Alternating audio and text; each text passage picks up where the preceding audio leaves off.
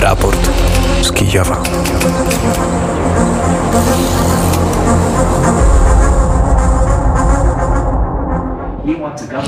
176. doba rosyjskiej inwazji przeciwko Ukrainie w dziewiątym roku wojny. W Warszawie naszą audycję realizuje Daniel Chybowski, w Kijowie jest Dmytro Antoniuk i Paweł Bobołowicz, a w Lwowie Artur Żak. Dzień dobry Arturze. Dzień dobry Pawle, dzień dobry Dmytrze, kłaniam się nisko z Lwowa.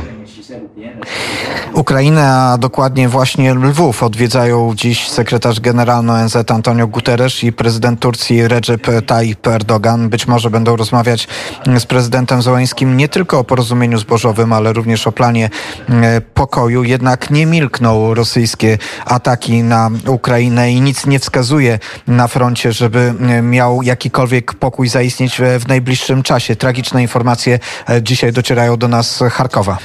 W Charkowie dzisiaj w nocy mm, stało się dwa ostrzały tego miasta i e, najpierw e, trafili w akademik, gdzie e, w dwupiętrowe mieszkanie, które już nie istnieje, już nie ma tego budynku, on jest całkowicie rozwalony. Wiemy, że wobec tego ostrzału tam zginęło 7 osób, a ponad 17 zostało rannych i donoszą, że tam w tym akademiku mieszkali też ludzie z wadami słuchu i być może w ogóle nie słyszeli i nie wiedzieli o tym, że e, jest niebezpieczeństwo. A, a nad ranem o, o 4.30 kolejny ostrzał e, Charkowa i wobec tego ostrzału kolejne dwie osoby zostały zabite i jeszcze ponad 10 e, rannych. Czyli e, te ostrzały Charkowa są jednymi z najtragiczniejszych, e, zaczynając od 24 lutego tego roku.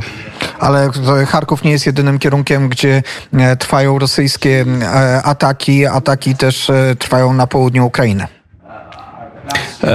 Tak, w, ataki trwają na południu Ukrainy i również też na Donbasie, gdzie jednak wróg miał w, w ubiegłą dobę niewielki, ale postęp pod, w, w Marince, pod, pod Marinką i w kierunku od Doniecka do Bachmutu.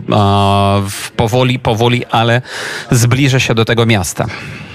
E, jest z nami Artur Żak w Lwowie. Dzisiaj oczy Ukrainy są zwrócone na Lwów. Tak jak zapowiedziałem wcześniej, do Lwowa ma przybyć e, Antonio Guterres, sekretarz generalny e, ONZ-u. Ma przybyć też Recep Erdogan, prezydent Turcji. Ma być też prezydent Załęski w Lwowie. Arturze, co na ten moment wiemy o tym spotkaniu? Jakie są informacje? Na ten moment o tym spotkaniu wiemy mm, niewiele. Wiemy, że zbierają dziennikarzy mniej więcej w okolicach godziny 15, więc też nie wiemy, w jakiej formie i dokładnie o której godzinie zacznie się to spotkanie, zarówno ta część zamknięta e, i część otwarta, mm, czyli, czyli konferencja prasowa. Wiemy o tym, że sekretarz generalny też ma zamiar odwiedzić e, Odesę, czyli jeden z portów, z którego wypływają transporty ukraińskiego zboża. Tutaj się powołuje na słowa właśnie rzecznika prasowego sekretarza generalnego ONZ. E, mają rozmawiać przede wszystkim właśnie o kryzysie humanitarnym, kryzysie zbożowym, że tak go e, określę, ale także chcą poruszyć e, tematy ostrzałów e, zaporowskiej elektrowni jądrowej, a także ostrzału czy też wybuchu na terenie kolonii karnej w Ołeniwce. Przy Przypomnę dla słuchaczy, że to jest ta kolonia karna, gdzie są przytrzymywani ukraińscy jeńcy, ta kolonia karna, gdzie doszło do zbrodni morderstwa jeńców, między innymi e, pułku, pułku Azow. Więc takie tematy chcą poruszyć. Jak e, czytałem też e, o czym chce rozmawiać prezydent Turcji, to prezydent Turcji po raz kolejny chce być tym, który wynegocjuje pokój na Ukrainie, powołując się właśnie na doświadczenie w ustaleniu tej ugody, umowy dżentelmeńskiej w kwestii ukraińskiego zboża. Arturze, to może właśnie na tym się e, zatrzymajmy przez chwilę, bo e, w momencie, kiedy było zawierane to porozumienie zbożowe, wielu ekspertów zwracało uwagę na to, że być może jest to mm, pierwszy krok do e, planu pokojowego, że to może oznaczać, że jednak został nawiązany jakiś kontakt i forma dialogu, wielostronnego dialogu pomiędzy Ukrainą i Federacją Rosyjską przy udziale właśnie tych krajów i instytucji trzecich. Ważną rolę od początku odgrywa E, tu e, Turcja. Czy w związku z tym to jest jakaś e, taka konsekwencja rzeczywiście w dążeniu do szerszego planu pokojowego? Czy ten element może być tak naprawdę głównym pretekstem do tego spotkania, a nie wcale kwestie zbożowe? Wielu ekspertów twierdzi, że tak też jest. Jeżeli chodzi o kwestie zbożowe, to jak widzimy, ten schemat, który był wypracowany, działa w jakim stopniu e, działa ukraińskie zboże, wypływa z portów i dociera tam, gdzie powinno dotrzeć. Oczywiście prezydent e, Turcji od początku tego pełnowymiarowego wtargnięcia bardzo chce grać rolę tego, który ten pokój e, Ukrainie i, generalnie całemu globowi naszemu załatwi. Turcja od e, wielu lat chce, przez ostatnie lata chce pełnić właśnie ważną rolę w, w, w, regionie, więc myślę, że to jest kolejna, kolejna próba doprowadzenia do jakichś, jakiegoś rodzaju rozmów e, pokojowych. Tak twierdzi wielu ekspertów, e, ale wcześniej wielu ekspertów po tym właśnie tej umowie zbożowej twierdziło, że do tych rozmów e, dotyczących pokoju dojdzie, dojdzie szybciej.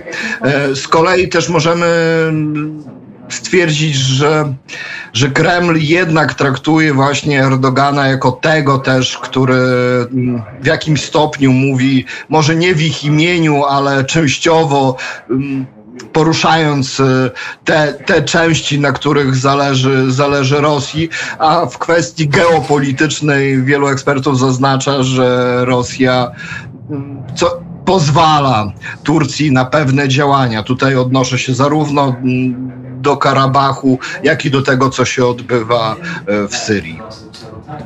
E, Artur Żak jest w Lwowie. E, obserwujesz, Arturze, to, co się dzieje. Być może będziesz e, też świadkiem bezpośrednio tych wydarzeń lwowskich. Udało ci się akredytować na te wydarzenia. Obok mnie w Kijowie siedzi Dmytra Antoniuk. Dmytrze, jak sądzisz, komu zależy właściwie na pokoju? Czy Ukraina jest zainteresowana w tym momencie, żeby zawrzeć formę pokoju, rozejmu z Federacją Rosyjską? Jak najbardziej zależy na tym pokoju Putinowi, Rosji.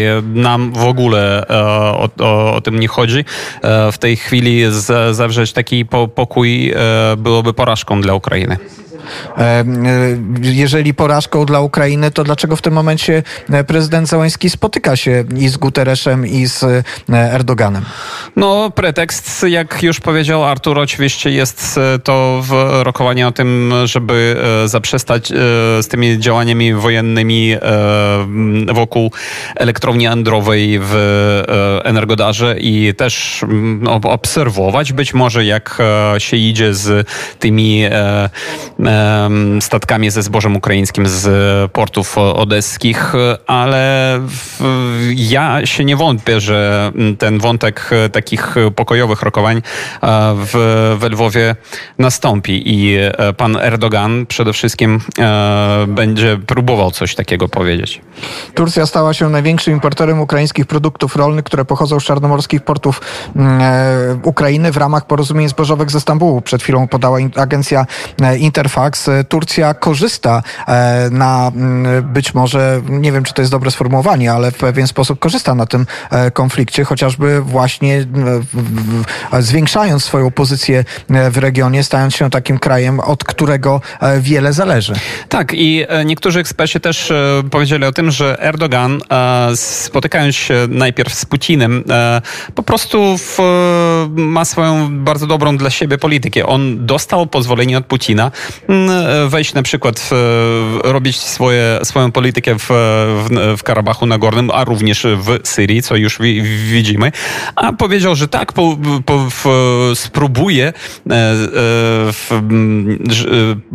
pomóc e, z tym, żeby Zieleński przystał na takie rozwiązanie pokojowe. No a jeżeli mu to nie uda się, to powiedzieć, no cóż, ja już to spróbowałem, ale nie udało się, a to, co on robi w Syrii i w Nagornym Karabachie zostanie. Przypomnę, że to nie jest pierwsza misja Antonio Guterresza, który e, próbuje w jakiś sposób doprowadzić do rozmów pomiędzy e, Federacją Rosyjską i pośredniczyć pomiędzy Federacją Rosyjską a Ukrainą. E, wcześniejsza jego wizyta najpierw w Moskwie, a później w Kijowie skończyła się dosyć tragicznie. No nie dla samego Antonio Guterresza, bo Guterres w momencie, kiedy przebywał w Kijowie, dzień po tym, jak wcześniej spotykał się z Putinem Federacji Rosyjskiej, na Kijów w tym samym momencie spadły rakiety, zabijając zresztą mieszkańców Kijowa. Kiedy on był w Kijowie. Kiedy był w tym samym momencie. Czy Guterres wyciągnął wnioski z, z tego faktu? No być może w pewnym sensie wyciągnął, bo nie spotyka się już w Kijowie, tylko w Lwowie. No, być może, ale e, w, znów powtarzam, że w, na Ukrainie nie ma miejsc bezpiecznych i e, rakiety rosyjskie, zwłaszcza też z Białorusi, absolutnie spokojnie e, mogą tam dolecieć i do Lwowa też. Arturze, dlaczego akurat Lwów został wybrany na miejsce spotkania? I na to pytanie też sobie odpowiadają, próbują odpowiedzieć od e, dwóch dni e, lwowiacy. E, w sumie tak naprawdę nie wiem de facto, bo tak jak mówi Dmytro, Lwów też nie jest miejscem bezpiecznym. Kalibry, którymi wtedy podczas wizyty sekretarza generalnego w Kijowie został właśnie ostrzelany Kijów, to były kalibry. One równie dobrze dolatują do Lwowa. No może troszeczkę, troszeczkę dłużej im zajmuje dotarcie do naszego miasta. E, lwowianie się zastanawiają z jednej prostej przyczyny. Nie dlatego, że się obawiają ostrzału, chociaż też takie głosy e, czasami padają. E, zastanawiają się, dlaczego nie w miejscu, w którym tę wojnę można zobaczyć namacalnie, nazwijmy to w ten sposób. Czyli dlaczego nie takie spotkanie nie zostało zorganizowane tam, gdzie zarówno prezydent Turcji, jak sekretarz generalny ONZ mogliby właśnie być w otoczeniu w otoczeniu wojny. To znaczy, ja rozumiem, że to jest w dużej mierze retoryczne pytanie, ale mm, takie opinie słyszę i, i, czytam w internecie od w sumie mniej więcej od, od tych dwóch dni, kiedy się dowiedzieliśmy, że do takiego spotkania e, dojdzie. No, ale z drugiej strony Lwów stał się właśnie takim miejscem, tak jak wielokrotnie zaznaczaliśmy, takim hubem, do którego, przez który przypływają różnego rodzaju e, towary, ale także Lwów odwiedzają często pierwsze osoby na naszym globie. To są zarówno politycy, działacze organizacji międzynarodowych, organizacje międzynarodowe, ale także bardzo często gwiazdy. Więc pewnie dlatego ten Lwów został wybrany jako, jako miejsce tego spotkania, chociaż tutaj szczerze powiem, że też wolałbym, żeby, żeby to było w miejscu, w którym ta wojna jest bardziej namacalna, czyli nie tylko przekaz werbalny, ale też bezpośrednie, bezpośrednie do czynienia z tymi zniszczeniami, które Rosjanie uczynili od 24 e, lutego tego roku, a może nawet właśnie od 2014 e, roku.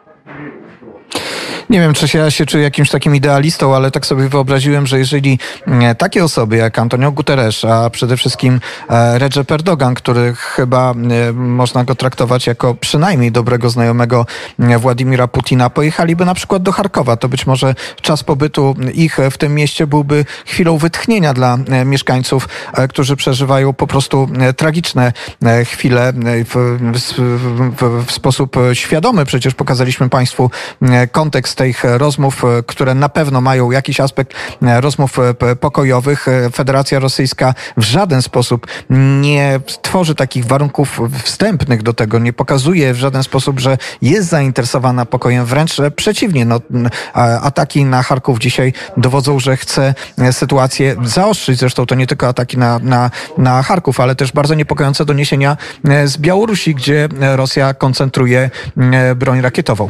Tak, to chodzi o o, o lotnisku Ziabrówka, która znajduje się pod Homlem, a również nie tylko o tym lotnisku, a o lotnisku w Baranowiciach, skąd wczoraj wylecieli rakiety wypuszczone z rosyjskich, rosyjskich samolotów nad terenem białoruskim i w te rakiety uderzyli w lotnisko pod Żytomierzem.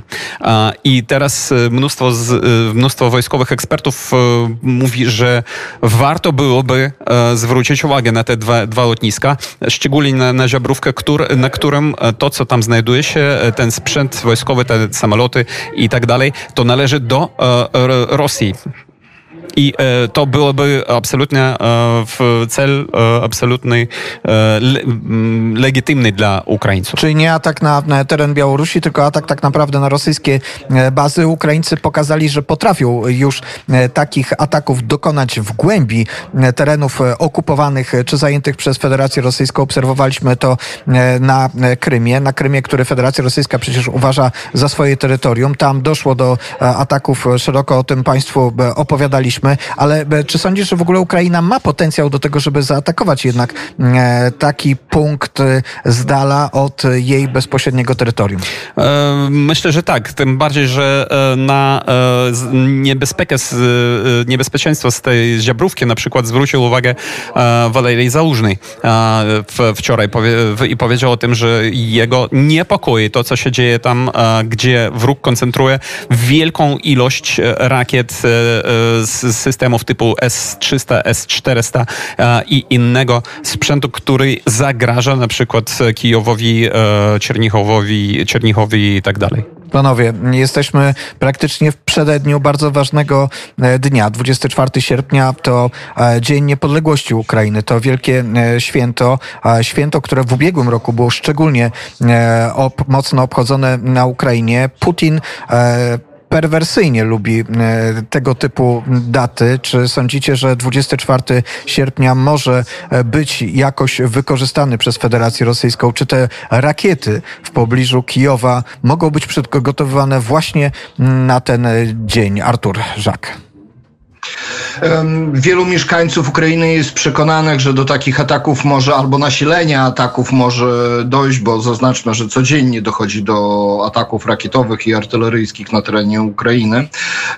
A tłumaczą to w ten sposób sobie, że największym, tego co najbardziej, to co najbardziej nienawidzi Kreml, to jest właśnie niepodległość Ukrainy.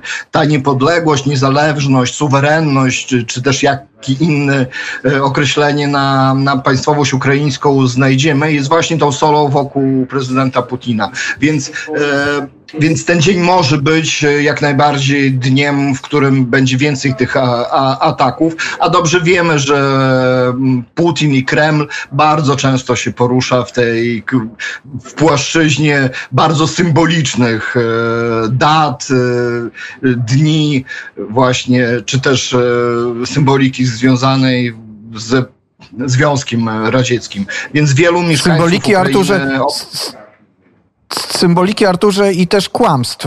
Rosyjskie Ministerstwo Obrony potwierdziło ataki na Charków. Rosja przyznała się do tego, że e, zaatakowała Charków. Tym razem się nie wypierają, że mm, dokonali ostrzału rakietowego, ale według ich wersji armia rosyjska uderzyła w lokalizację najemników. Taka jest oficjalna wersja e, Moskwy. I teraz najnowsza, tragiczna e, informacja z Charkowa, która pokazuje, w jakich najemników uderzyli Rosjanie. Tak, wzrosła liczba ofiar i e, wśród tych ofiar znalazł się 11-letni chłopiec. Także takie najemnicy. 11-letni tak, chłopiec, ośrodek dla osób niesłyszących. To są cele ataków Federacji Rosyjskiej na Ukrainie, ale w tym samym czasie trwa bardzo ważna wizyta, bez względu na to, jakbyśmy może sceptycznie podchodzili do tych kwestii rozmów pokojowych, ale nie ulega żadnej wątpliwości, że przybycie Antonio Guterresza, sekretarza generalnego ONZ-u i prezydenta Turcji Recapa Erdogana do do, e, Ukrainy. To ważny moment i te wydarzenia będzie obserwował w Lwowie Artur Żak. Bardzo serdecznie Ci dziękuję za e, tą poranną rozmowę. Dziękuję Pawle, dziękuję Dmytrze, kłaniam się nisko z Lwowa. E, Myślę, że Państwo usłyszycie dzisiaj jeszcze Artura Żaka i być może Wojtka Jankowskiego e, w popołudniu e, Radia Wnet. Zapraszam serdecznie do słuchania, a my z Kijowa żegnamy się. A Miłego dnia życzę Państwu. Dmytro Antoniuk. Mimo wszystko miłego dnia życzymy z Kijowa. Do usłyszenia Paweł Bobułowicz i żegnamy się piosenką, której zabrakło w dzisiejszym raporcie z Kijowa. Do usłyszenia.